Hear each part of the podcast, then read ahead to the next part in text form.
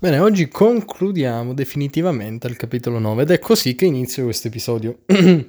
Bentornati all'economia remota, io sono Andrea e oggi continuiamo con la storia dell'economia. Allora, innanzitutto una buona settimana perché è un lunedì e quindi cosa di meglio che un episodio di economia per iniziare la settimana? No, dai, non siamo troppo superbi.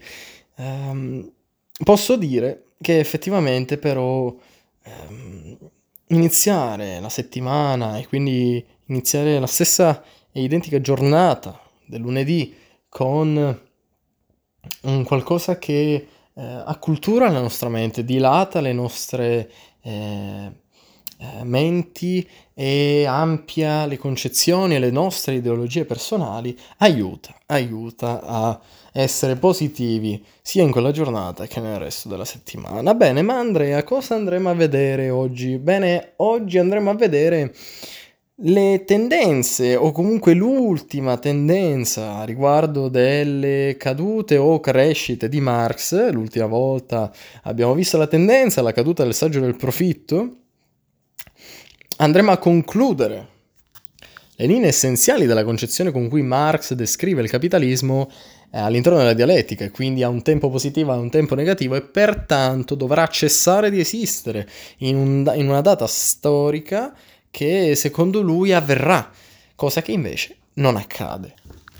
Cosa che invece che non accade, cosa che invece non accade e pertanto um, mi sono un po' ripetuto, sì, scusatemi, eh, pertanto possiamo dire che noi stiamo visitando una a una, passo dopo passo, ogni singola eh, motivazione alla concezione di Marx, ogni singolo dettaglio che esso stesso ha annoverato, elencato all'interno del catalogo, dell'itinerario sulla caduta del capitalismo. Possiamo inventarci una sorta di schema su tutto ciò.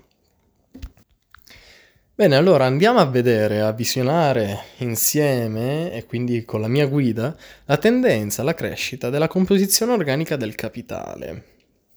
Di cosa stiamo parlando? Cos'era composizione organica del capitale? La composizione organica del capitale è data da capitale costante in rapporto al capitale variabile. Ok, ok, ammetto che alcuni di voi potrebbero avere Andrea, cos'è il capitale variabile e cos'è il capitale costante? Bene, ci sono io, ci sono io a fare da guida anche in questo e da salvatore in questo caso. Bene, possiamo dire che la luce che vi induco ora tramite i vostri occhi a intravedere è semplicemente tutto ciò, ovvero che il capitale variabile equivale ai salari e quindi al mantenimento da parte di un capitalista dei salari dei lavoratori stessi, dei dipendenti.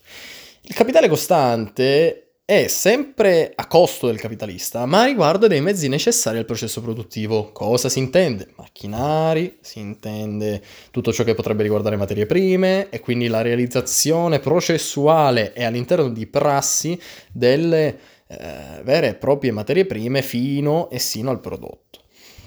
Insomma, qua stiamo semplicemente continuando a vedere ciò che ha postulato. Postulato significa dimostrato per vero eh, cioè o almeno spacciato per vero e quindi eh, confermato per vero, ma senza dimostrazioni. Che Marx ha, ecco, diciamo, fatto fluire tra i suoi testi eh, i suoi scritti tramite le sue ideologie, ecco. Quindi stiamo andando a continuare questa analizzazione per fare un attimo un punto eh, di vista, ecco, generale. E quindi mm, a cosa andiamo incontro se i capitalisti sostituiscono la manodopera con le macchine? Beh, andiamo incontro alla semplicemente diminuzione del capitale variabile e quindi del pagamento dei salari e l'aumento del capitale costante, quindi il mantenimento e eh, l'acquisizione dei mezzi necessari e nuovi mezzi necessari al processo produttivo. Bene Andrea, ma quindi questo implica una progressiva crescita della composizione organica del capitale? Sì, benissimo. Se avete fatto questo ragionamento siete sul pezzo, siete um, più che siete state seguendo il filo, ecco. Quindi cosa abbiamo imparato? Abbiamo, impa- abbiamo imparato che il rapporto, il eh, ponderare capitale costante con capitale variabile tende a far crescere, eh, in questo caso, la progressiva crescita della composizione organica del capitale. In poche parole, al capitalista cresceva il capitale come investendo o sui salari o sui, capi- o sui mezzi necessari. Questo è il succo del discorso. E poi abbiamo un altro punto, ovvero gli effetti negativi della crescita della composizione organica del capitale sul saggio del profitto. Attenzione, saggio del profitto cosa voleva dire Andrea? Eh, rinfrescami un po' la mente. Significava semplicemente il plus valore, e quindi lo sfruttamento, suddiviso o comunque in divisione tramite le formule marziane ai capitali, ovvero capitale vari- variabile e costante.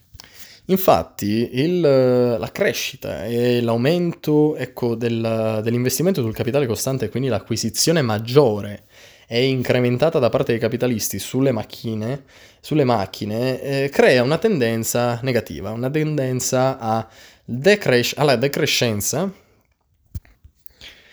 alla riduzione di volume, potremmo dire così, ehm, del saggio del profitto. Infatti, il saggio del profitto risulta allora funzione diretta del saggio del plusvalore.